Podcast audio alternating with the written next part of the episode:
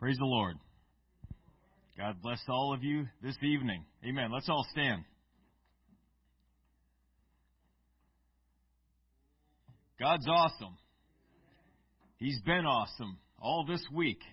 He's done awesome things. He continues to do awesome things in our lives. Amen. What a great God we serve. Let's call out to Him this evening. Let's ask Him to bless this service. Take care of any needs you may have this evening that His name would be glorified in our midst here tonight. Lord Jesus, you're an awesome God. We are delighted to be in your presence tonight. We are excited for what you have in store for each of us here tonight. Not because of the preacher, but because you're here. Because you are going to move and work according to your perfect will, according to our desperate need tonight. Thank you, Jesus, for your mercy and for your grace and for your long suffering patience to usward. Hallelujah, Jesus. We delight ourselves in you tonight. We thank you for your faithfulness and for your mercy that you have extended to us this week. Your daily provision, your forgiveness, your mercy, your grace. Your... Hallelujah, Jesus. I am so thankful for you. I'm so thankful for your death on the cross of Calvary that purchased me, that took care of all my sins, wiped out my debt. Hallelujah, Jesus. You've made me a new creature in you. Old things are passed away and all things are become new. Thank you, Jesus, that you have made all things new tonight.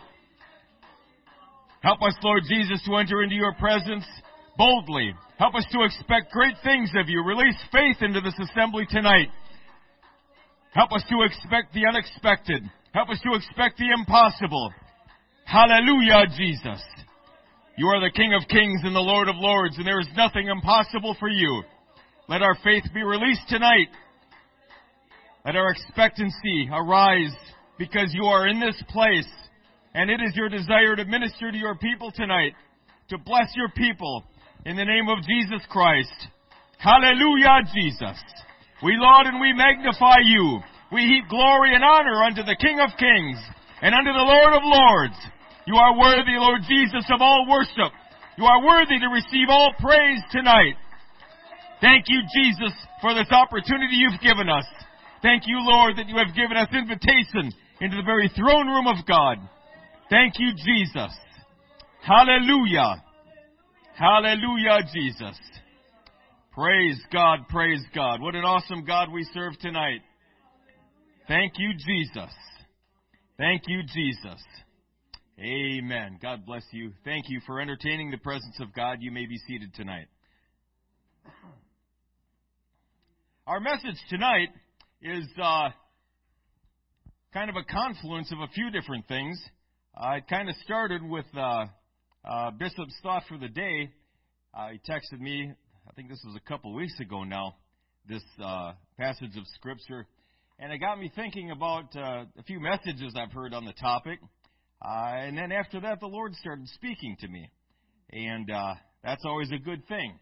Amen. from which comes this message tonight. Uh, it may pig, probably piggyback off of the last two messages we've heard from uh, Sister Rudy, from uh, uh Brother Demuth. But amen. Any, in any case, 2 Timothy chapter 4, verses 9 and 10. So where we're going to find our scripture text tonight. 2 Timothy chapter 4. We'll read verses 9 and 10. Amen. Verse 9 says this Do thy diligence to come shortly unto me, for Demas hath forsaken me, having loved this present world, and is departed unto Thessalonica, Crescens to Galatia, Titus unto Dalmatia. And we'll be talking on this topic tonight. What's the plan, Demas? What's the plan? Amen. We've already prayed and I trust that the Lord will have His perfect will and way in this place this evening. Praise God. We all need a plan, don't we? Plans are good. Shortly before I graduated high school, adults would, with more and more frequency, come up to me and say, So, what do you got planned after high school? Boy, I sure love that question because I didn't have one. I didn't have the first clue what I was going to be doing. I knew what my hobbies were. I knew what I liked. But uh, as far as actually getting from where I was to that place, I didn't have a clue. So eventually, I came up with an awesome idea, a stopgap. I'll join the army. That puts it off a little bit. Now I don't need to decide. It ended up being the best decision I ever made, but uh, in any case, uh, I didn't have one. I didn't have a plan. Uh, you know, but in the army, uh, they teach you that you need a plan. You go into battle, uh, you can't just go in. Uh, we're going to take the hill. All right, charge. That's not a good plan. Uh, maybe we could get up a little better one. And then when you got your plan A, you better have a plan B and maybe a plan C and D because it's almost guaranteed plan A is out the window. But about as soon as things start happening, plan A is pretty much dead. So we're going to go right to plan B. You got an extraction point, you want a primary, secondary, tertiary extraction point in case the enemy overruns them. Uh, you, you, got a rally point. You want a primary, secondary, tertiary rally point. Uh, because things go wrong. Things don't always go according to plan. And you need to make sure you understand if plan A is dead, what's going to take place. When you're trading, you're trading uh, stocks, you're trading options, uh, whatever, not investing, but trading. You're a day trader or you're a swing trader. You're trading a few days to a week out. The difference between a professional businessman and a gambler is you have a written plan. It's in writing. If I put a position on, I have a plan no matter what happens. The stock goes up, I got a plan for that. It stays flat, I got a written plan for that. It goes down, I got a plan for that. It gets delisted. I don't need a plan because that takes care of it. Stock market goes belly up. Well, that takes care of it too. But no matter what happens, I got a plan. And I stick to the plan. Because if I don't stick to the plan, bad things happen. If I go into the stock market with a with a wing and a prayer, I think this is I just I got a gut feeling. This is I got a good feeling about this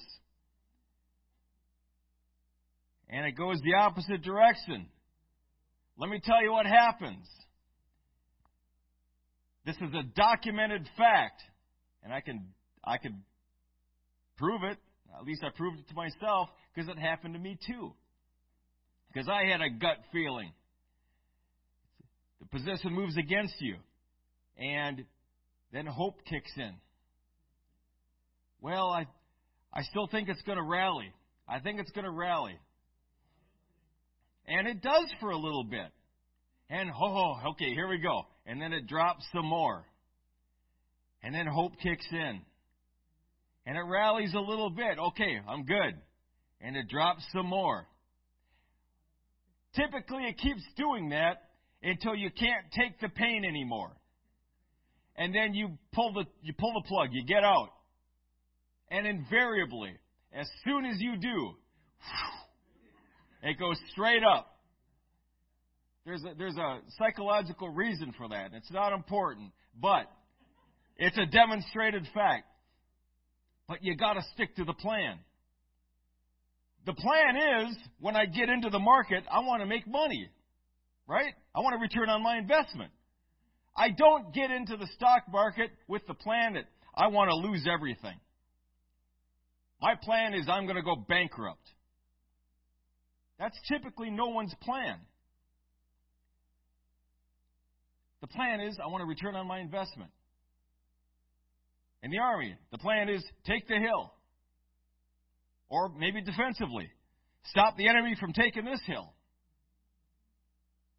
But you got to stick to the plan. And invariably, when you're in the middle of executing the plan, things happen, don't they? While those things are happening, perspective is important. how we view those things.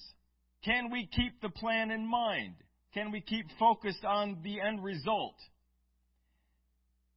Our perspective will determine the choices we make with our lives.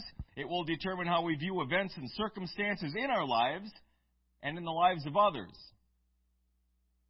And it may mean the difference between failure and success. We've got to view these things properly. Specifically, perspective concerning process, Sister Rudy. When we're going through it, when we're going through tough times, difficult situations, it's easy for us to lose sight of the big picture, the plan. When I first came to the Lord, there were reasons that I came to the Lord. I decided this is what I'm going to do with my life. That's my plan. I'm going to serve Jesus Christ with my life. And I told them, no matter what, you all know the deal. No matter what happens, I'm sticking with this. How many people have made that promise? How many people have committed to a plan to serve Jesus Christ with their lives? And something happens. They lose sight of the plan.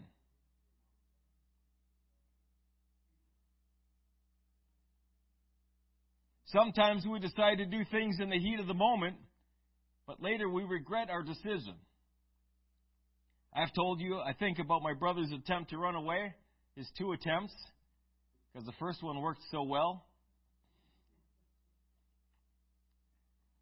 Second time, he, he was quite a bit more advanced. He took his very best rocks from his rock collection. And that was gonna that was gonna help him survive out there in the in the wild. His quartz rocks and his best sandstones worthless.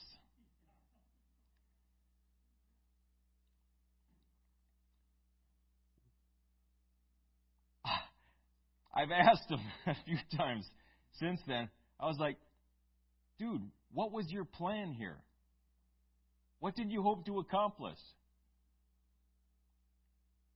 Surprisingly, he didn't have a plan. It was pure reaction. Mom and dad said something or did something that made him upset, and that was it. I'm out of here. We want the immediate situation resolved so much, we're not thinking about the long term consequences. And we can find ourselves in the exact same situation spiritually.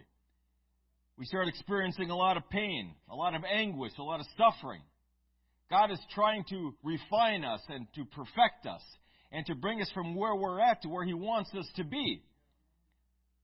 And if we could just stick to the plan, if we could just stay focused on where God is taking us, that's where we want to go. That's who we want to be. But we can't get there on easy street. I can't be a world class weightlifter sitting on the couch doing this.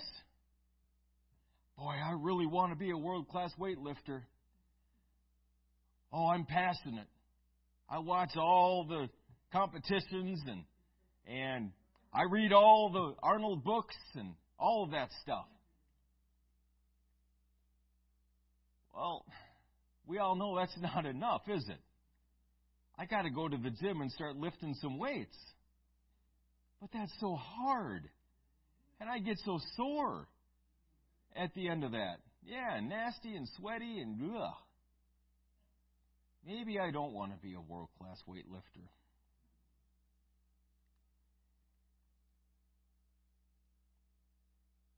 A lot of people start off in college they got dreams to be a doctor or a lawyer or, you know, whatever it might be. But then they start going to class and, and getting all the homework, and I, I got to work because mom and dad are poor. They can't help me out. So I got to get a job.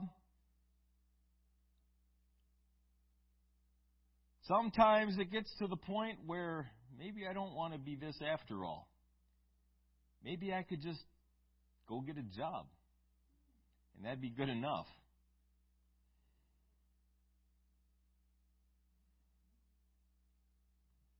I talk about these guys a lot, but it's just because they're so awesome. Navy SEALs. I love these guys. I looked up their uh, their website. They actually have some stuff on a website, and uh, I pulled some information off of it. It's awesome stuff, and it's also important to the message. So two wins.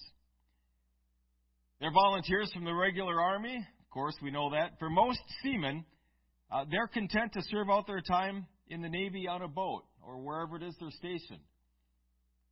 But for a few, they're desiring something more. They understand what it means to volunteer for this.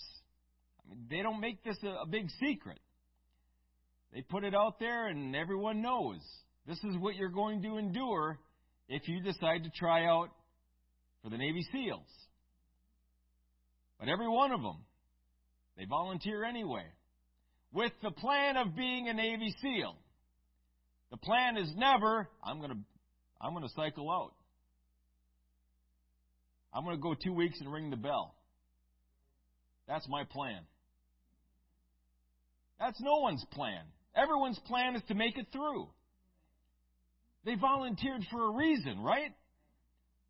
Maybe their older brother, maybe their dad was in the SEALs, maybe, you know, whatever it is. This is what I want. This is what I want to do with my life. This is who I want to be. So they volunteered. It's a seven week qualifying and conditioning course starting out. It starts with physical screening. You got to do a thousand meter swim with fins in 20 minutes or less. You got to do 70 push ups in two minutes or less. 10 pull ups. No time limit. 60 sit ups in under two minutes. A four mile run with shoes and pants, 31 minutes or less. That's a bit over a seven minute mile for four miles. If you pass that, then your three weeks of orientation, that introduces you to the lifestyle, the various courses, the training exercises. You start physical conditioning in preparation for phase one. And then phase one begins. This lasts for four weeks. And this is two months for a good 85 90% of the students. You develop in physical training, water competency, and mental tenacity while building teamwork. Each week, the training gets more grueling and more intense. And at the end of the week, you're tested with a four mile run, a timed obstacle course, and a two mile timed swim. Two mile swim. Because of the intense and challenging requirements, this is right off their website, this is where many candidates begin questioning their decision to come to BUDS. Basic Underwater Demolition slash SEALs course is what that stands for. A significant mon- number are DOR, or drop on request, by the end of this phase. Again, that wasn't the plan, was it? The plan was to be a Navy SEAL. But something happened along the way.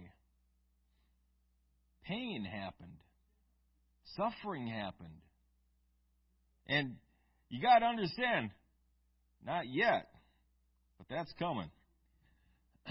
you got to understand the condition that these seamen are in. Every morning, they get up, they go to the beach, and they grind in that sand, get covered from head to toe in sand. And they go report.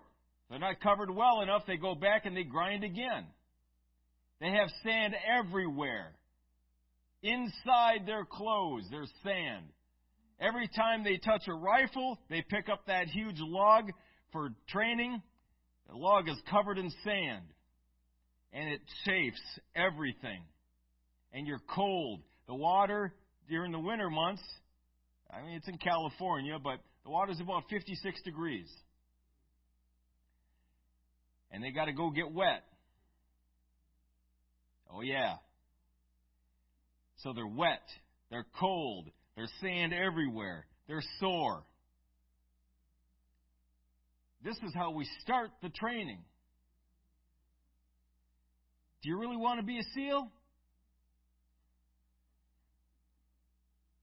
They will make you sure that you want to be a SEAL. And then they have something the fourth week, which they call Hell Week. That week lasts five and a half days. The candidates will sleep a total of about four hours during the whole five and a half days. During which time they're going to run over 200 miles.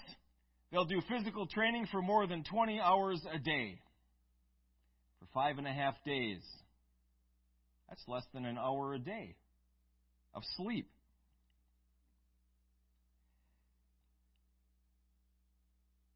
I've heard some of the instructors talk about this, and uh, they say at the end of this week, they don't need to do any more uh, to the, the students, the candidates, because they said by the time they get to this point, they'll just keep going until their heart bursts. They'll just they'll just keep going until they drop. So they don't push them any more than that. But they know that these are the ones that are going to stick. According to the Navy website, candidates have a much higher chance of success if they've, quote, made a full commitment to their goal of becoming a SEAL and have decided ahead of time that quitting is not an option, regardless of how challenging the training becomes, unquote. Well, that sounds like good advice for life in general. That sounds like great advice. Now, the instructors on your journey toward becoming a Navy SEAL, they kind of have two roles as I see it. The job of the instructor as your friend and mentor, and the job of the instructor as your enemy. Now, as your friend, what the instructor is not here for is to coddle you, to make your life comfortable, to make everything easy, to make sure all the obstacles are cleared out of the way, to stop the training until you've had a chance to relax and rest up. That's not why the instructor is there. The instructor is there to train you and to keep you safe and healthy during your training. They are uniquely trained and qualified to do that. They know all the warning signs, they know what to look for. When they see that, they're going to pull you aside and, and check you out. They do keep you safe, but they're going to push you to your limit. And that reminds me. Something the when I was in basic training, something I learned in basic. It stuck with me to this this very moment. It was an epiphany. It was a, it was a revelation that I that I had that they gave me, and it came during one training exercise. It was toward the very beginning of it, and some of us, myself included, we couldn't we couldn't do it. I mean, we were tired. I was sore. And the drill sergeant said something and I'm not going to say it verbatim, but I'm just going to explain. Yeah, I'm going to explain just you know the gist of what he said. It's not your physical body that's giving up. It's mental. You're not physically weak, you're mentally weak. And boy, that made me furious. I was praying hot death rain down on all the drill sergeants. But you know what? I was so mad that I did everything that they asked. And that's when I got my epiphany. He was right. My body was able to do it. My body can endure a whole lot more than I thought it could. Well, that excited me. Because now I wanted to find the limits to this old body that God gave me. Turns out they were pretty far out there that I thought quite a bit farther out than I would have ever believed. I didn't want to be mentally weak anymore. And this applies spiritually as well.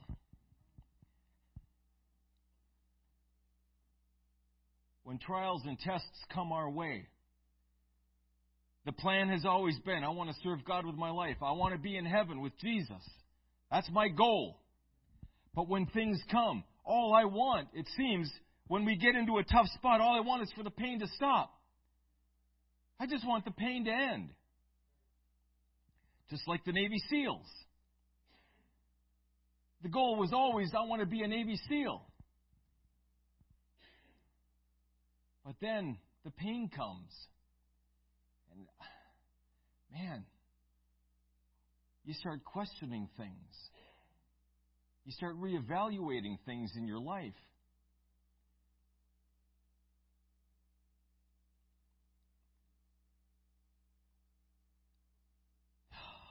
no, I'm getting ahead of myself.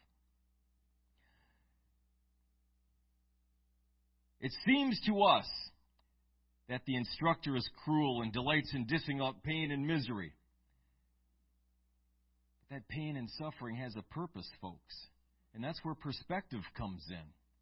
How am I viewing this? Is this really just pain for pain's sake? Is God really that cruel and callous? Doesn't he understand where I'm where I'm at? How I'm feeling right now? Course he understands. And please understand, I'm not making light of situations that we go through. I wouldn't do that. I've been through a couple myself. By all accounts, Lord tarries, I got a ways to go. I hope. But they are hard, but they're meant to be hard. They're not meant to be easy. I'm trying he's trying to train me. He's trying to perfect me. He's trying to purify and, and refine me. I've got to go through difficult situations if I'm going to be strong. Otherwise, I can go through living for Jesus doing this. That's not the kind of Christian I've ever wanted to be. Devil comes knocking at my door and I don't know what to do. I just got to cower and hide and hope he doesn't do anything to me.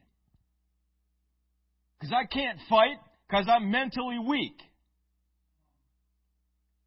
That's not the kind of Christian I've ever wanted to be. I want to be strong in, in Jesus' name. I want to know how to fight. I want God to work through me. But He can't do that if I don't go through these situations. So my perspective is I'm not asking for these situations, but when God puts me in one, I'm thankful for it because I know what's going to happen on the other side of that situation. I'm going to get a victory. I'm going to experience a success.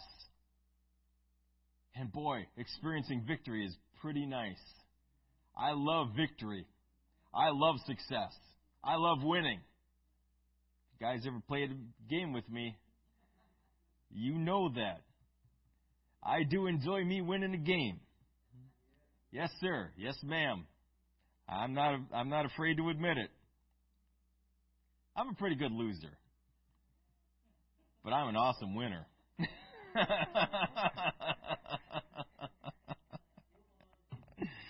Amen. All right, training is meant to be hard. I read this quote. Uh, this is from a Navy SEAL. The more thou sweatest in training, the less thou bleedest in combat. I think that's probably pretty true. Training should be so hard, the real thing is easy. The only easy day was yesterday. Pain is only weakness leaving the body. Perspective. How do I look at these things?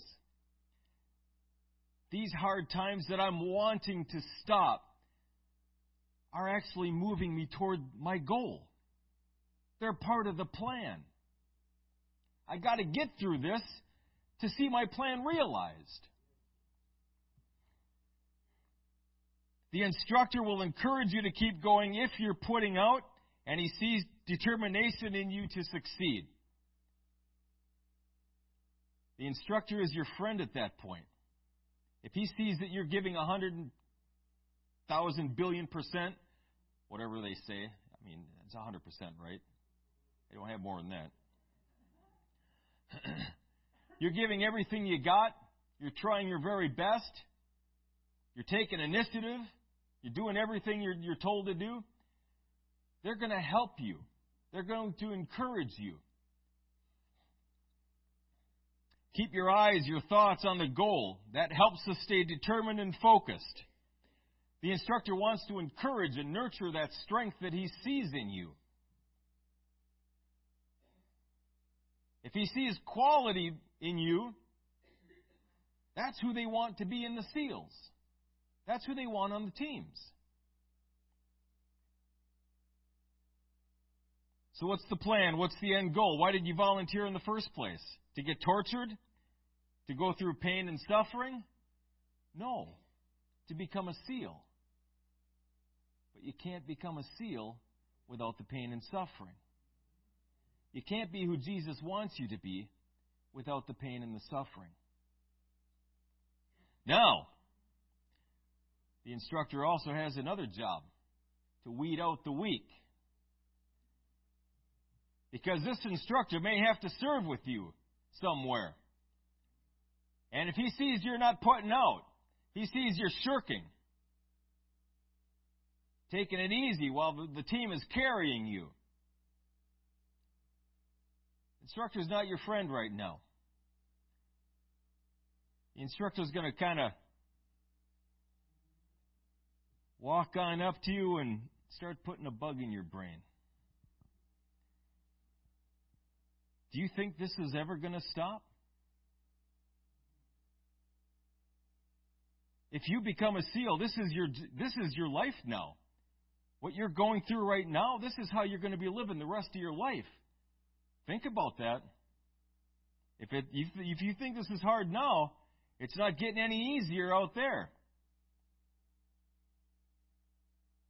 And they get a bug in their brain. And they start thinking. They start weighing the stuff out. And you're just about done at that point. Because now the goal is a million miles away. It's only four weeks.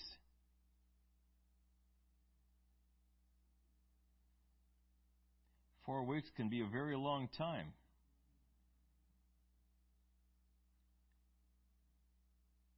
They put that bug in your brain. What if this never stops? What if this never ends? Hey, you know what?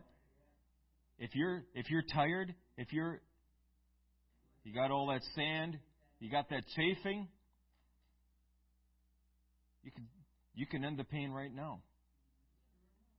Just ring that bell, and we'll have a hot meal for you, a nice hot shower, and you can get a full night's sleep. And there are a lot of people taking take them up on that. But see, here's the thing: after they get that hot meal, after they get that hot shower and that full night's sleep, they wake up in the morning to what? They're never going to be a seal. That dream is done. They shot it in the head. And they've got to live with that for the rest of their life now. That thing they wanted their whole life, that thing they wanted for, for years, it's done. It'll never happen now. Just because I wanted the pain to stop.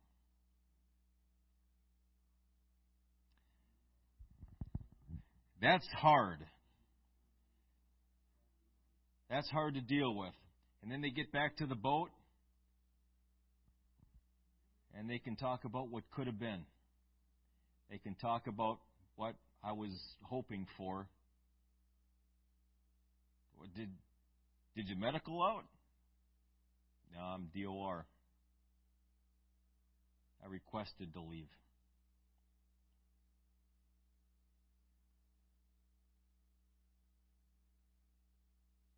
But the decision seemed so reasonable. It seemed so.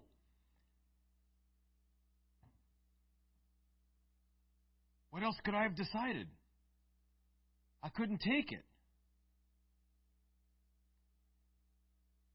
They're taking it. Why can't you? And if I may speak freely for just a moment, Folks, all of us in this room can take a whole lot more than we think we can. The problem is we don't want to. We don't want to experience discomfort. We don't want to experience fear and doubt and, and the enemy knocking at our door. We don't want to be in a battle. We don't want to be fighting all the time. Because we do get tired and it does get wearying and, and all of that stuff. But it's not that you can't. You can do everything that God tells you to do. You are able to endure anything that God puts you through. Because God knows. He's looking for all the signs. He's uniquely trained to spot them.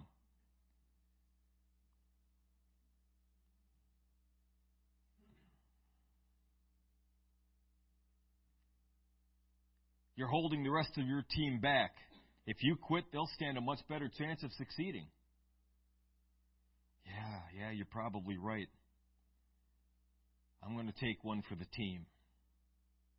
I'll just separate myself. You're not taking anything for anyone. If you wanted to take one for the team, start putting out. Rally yourself, do what you need to do, and start putting out. Start giving 100%. That's taking one for the team.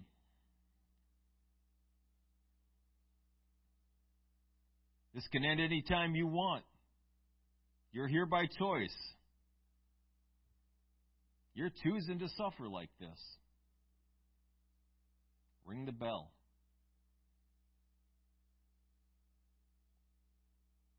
Don't ever ring the bell. Stop listening to the enemy. Stop listening to him when he's trying to plant a bug in your brain. Start reading the Word of God. Start listening to the voice of Jesus Christ. He's telling you you can make it. You were created to succeed. You were created to experience victory. You were created to be in heaven with Jesus. Don't ever listen to any other voice than that.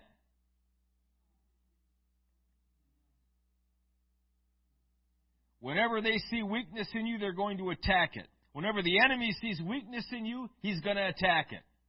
Period. Because if they can get you to break here, you'll definitely break in a real world scenario.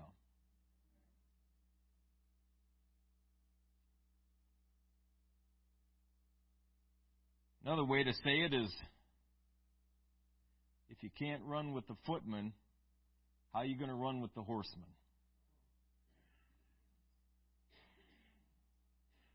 So don't be weak. Be strong. Be strong. Be who you were created to be. You were created to be strong. Ephesians 6:10 says, "Finally, my brethren, be strong in the Lord and in the power of his might." You don't feel like you have enough strength? That's okay. God has all you need. He's got everything you need and a whole lot more. Tap into His strength. Let Him be strong through you. Let His grace be sufficient for you.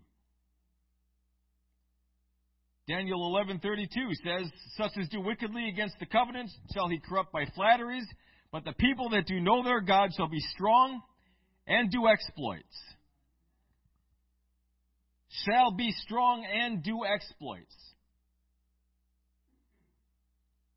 The things that I do, you'll do also. And greater works than these shall you do because I go to my Father.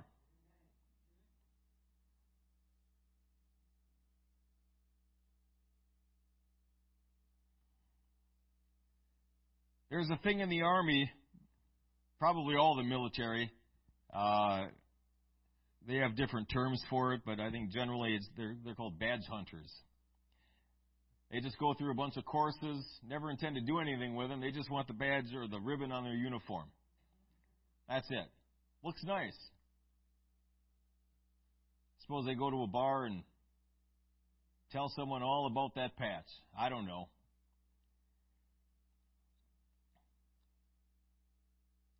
Badge hunters versus the real deal. People who have actually served in that kind of a unit. Actually applied the lessons that they learned, the training that they received.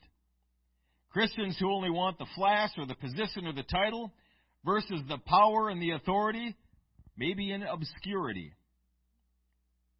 Unfortunately, folks, there are Christians that are badge hunters. Don't be a badge hunter. Be the real deal. The training that God gives you, use it. Use it for His glory. Use it for His purposes. Even if we end up in absolute obscurity. You're not in obscurity because Jesus sees everything that you're doing. And He's the one that gives the rewards. Doesn't matter if anyone else sees it or not. I can't give you any kind of a reward. Only He can. Only He matters. All that matters is that He sees and that He is well pleased with what you're doing.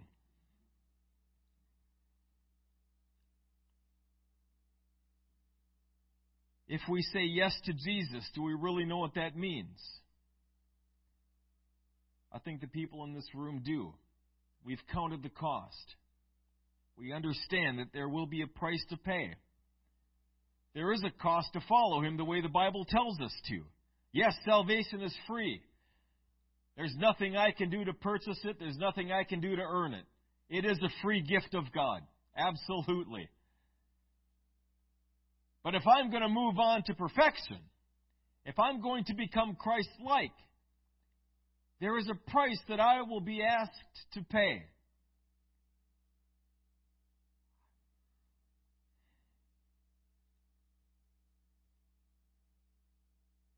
In some ways, I, I'm glad there's something that I can contribute toward this.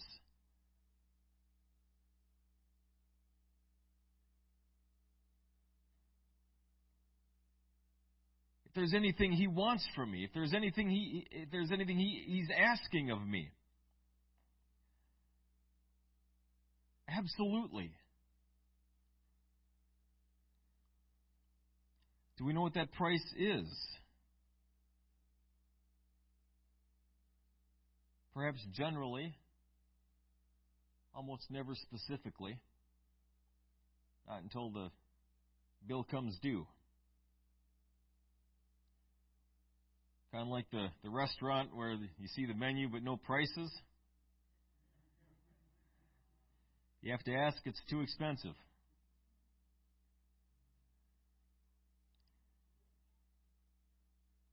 But do we know what that price will get us? What's the plan, church? What's the plan? Christ likeness to become a conqueror, heaven, victory over sin, see our unsaved loved ones saved, all the above, something else. All of that's possible, all of that's included. Demas started out with a plan, didn't he? Philemon 24 says, Marcus, Aristarchus, Demas, Lucas, my fellow laborers. Demas starts out pretty good. A fellow laborer with Paul. What a mentorship that would be, huh? That would be pretty sweet. Paul introduces me as his fellow laborer. Man, that has a nice ring to it. Demas was starting off pretty good. He had a plan. Up to this point, he was sticking to it. Laboring for Jesus Christ. Colossians 4:14 continues, Luke, the beloved physician, and Demas greet you. It's possible I'm reading into this a little bit, but this introduction isn't quite as compelling as the other one. Luke, the beloved physician, and Demas greet you. He's still around. He's still hanging out with Paul, but something it seems to be like something has changed here. something's a little bit different with the relationship. Then, of course, 2 Timothy 4.10, For Demas hath forsaken me, having loved this present world, and is departed unto Thessalonica.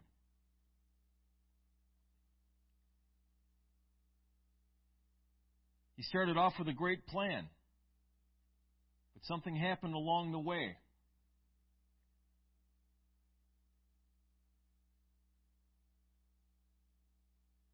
I know for a fact that being associated with Paul was probably sometimes really hard. Reading what Paul went through, that'd be a little bit difficult. Yes, I'm with him. Into prison. 40 stripes save one. Maybe Demas just had enough of that. Wanted the pain to end. You know, Paul, we, we respect Paul today, don't we? We lift him up. He's, he's way up there. And I think rightly so.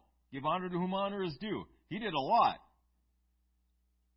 But in his day, he wasn't respected at all. Not by the Jews, not by the Christians, not by anyone. The offscouring of the world. He had to fight and fight for his title as apostle. No one would acknowledge it. No one would. You know, as a man, isn't that a little bit difficult? No one respects you? I think that would be pretty tough. Because God worked through this man. God spoke through this man. And no one respected that. Maybe Demas just wanted a little respect. I don't know. But for whatever reason, Demas forsook the plan.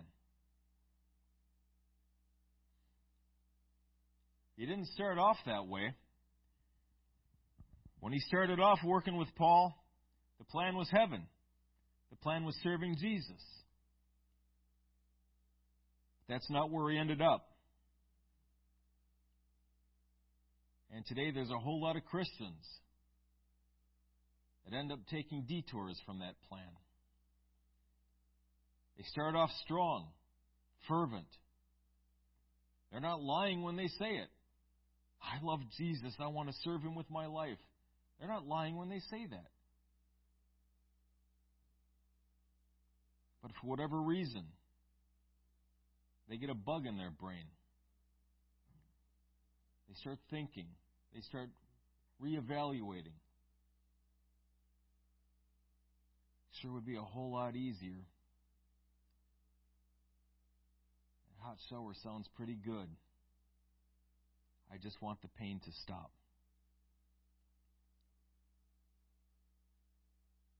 That's the wrong perspective. That pain is what gets me to the finish line. I can't be a seal without the pain. I can't be a Christian without the test and the trial. So how do I finish my race strong? 1 Corinthians 9:24 says, "Know ye not that they which run in a race run all, but one receive the prize?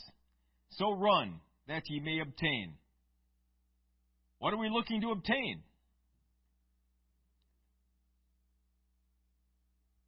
The goal.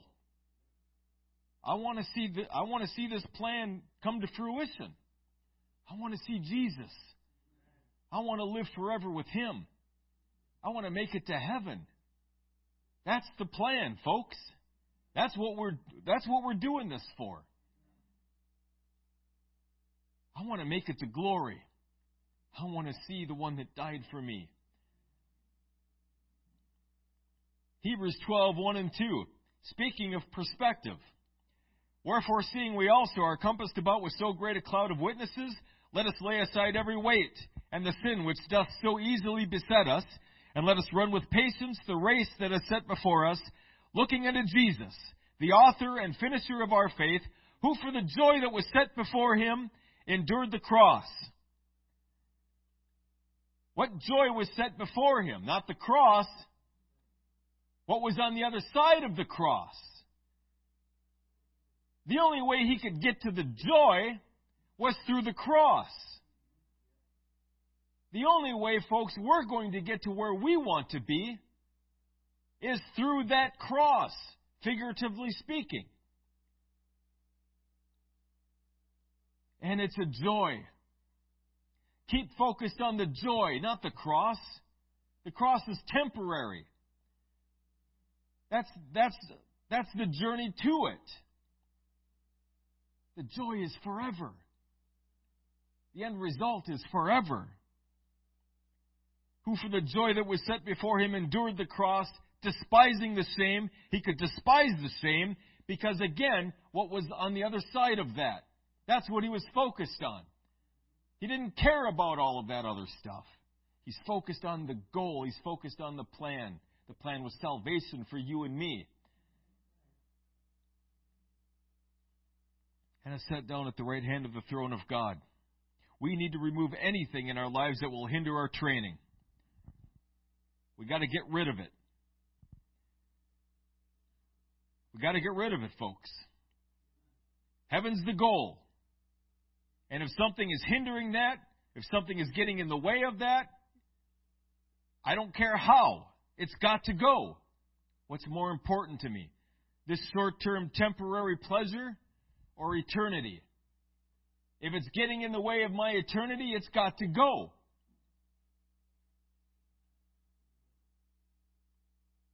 Did you know that every instructor has also passed through BUD/S and has real world experience before they can become an instructor?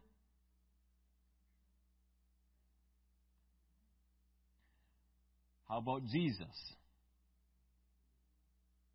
We just read it. Jesus has experienced every pain you'll ever experience and a whole lot more.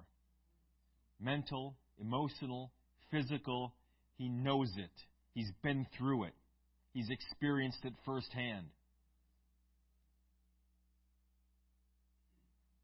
So let me say, delicately but bluntly, if he puts you in that, he knows what he's doing. He knows, he knows how you feel in the middle of it because he's felt it already. He knows. If he's putting you in it, it's for a reason. Jesus knows how to keep the end goal in front of him, and he showed us how to do it. Keep the joy of our dream in front of us at all times. Get excited about heaven, folks. Get excited about seeing Jesus. That's the goal. That's the hope. That's the plan. I'm excited. I can't wait to see Jesus. I can't wait to get out of this fallen place and into eternity.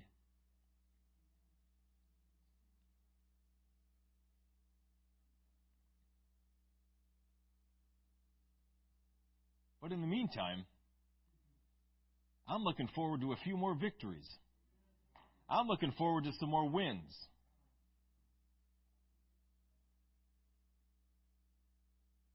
Despise, minimize, count as nothing those things we must endure to get there. Keep a proper perspective. Look on these things properly. Are they here to torture me? Are they here to get me to quit? Are you trying to. What are you doing here? Why? We know why. It's part of the training. It's part of the training. We've got to get through the training to be the people that God wants us to be, needs us to be to reach this world. 2 Corinthians 4:17 says our light affliction, which is but for a moment, worketh for us a far more exceeding and eternal weight in glory. And this is Paul speaking here. shipwrecked, beaten with rods, stoned, left for dead, betrayed by his countrymen, etc., etc., etc. These light afflictions. they're only for a moment. They're temporary, they're short term. They're going to pass real soon. Don't quit at the finish line. Don't ring that bell, folks. It's not worth it. You'll get some short term relief, perhaps, but long term misery.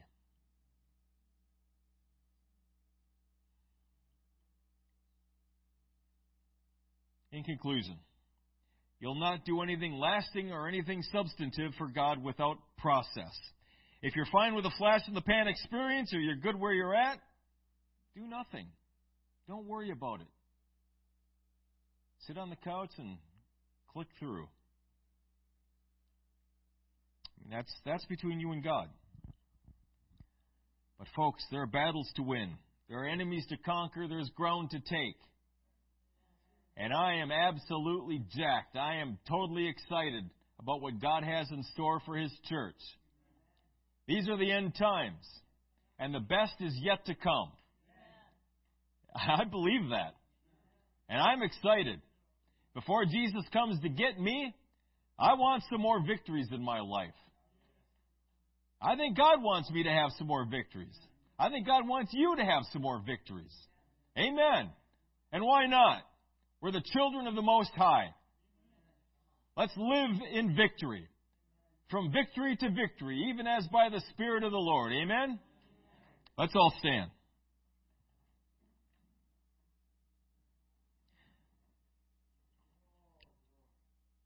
Learn to love the process. Learn to love the battle. Find joy in knowing where it leads to. The battle, the process, the difficult times, they lead us somewhere. They lead us exactly where we're wanting to go. The easy times, the straight roads, those are leading away. Those are leading somewhere else. I don't want to go there. I don't need that. I need to keep my eye on the plan. I need to stick to the plan. God fights with us.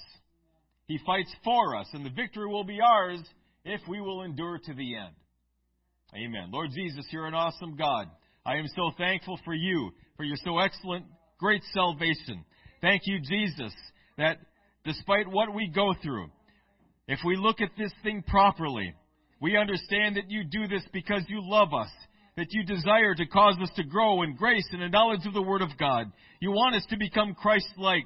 Help us, Lord Jesus, to see these things from a proper perspective, from an eternal perspective, from the perspective that you have. Help us, Lord Jesus, to see this not as pain and suffering, not as misery, but as part of the process to get us where we need to go. We desire heaven. We desire glory. We desire to see you. And if this is what we have to go through to get it, so be it. Help us, Lord Jesus, to endure to the end. Help us, Lord Jesus, to put out 100%, 100%, 100%. Help us, Lord Jesus, to give everything we have, to leave nothing on the field, when you come, when you come to take your church, find us working. Find us industrious. Find us effectual for you. Find us in the field, I pray, working. Help us, Lord Jesus, as we go our separate ways. Protect us. Bring us back to the house of God at the day appointed.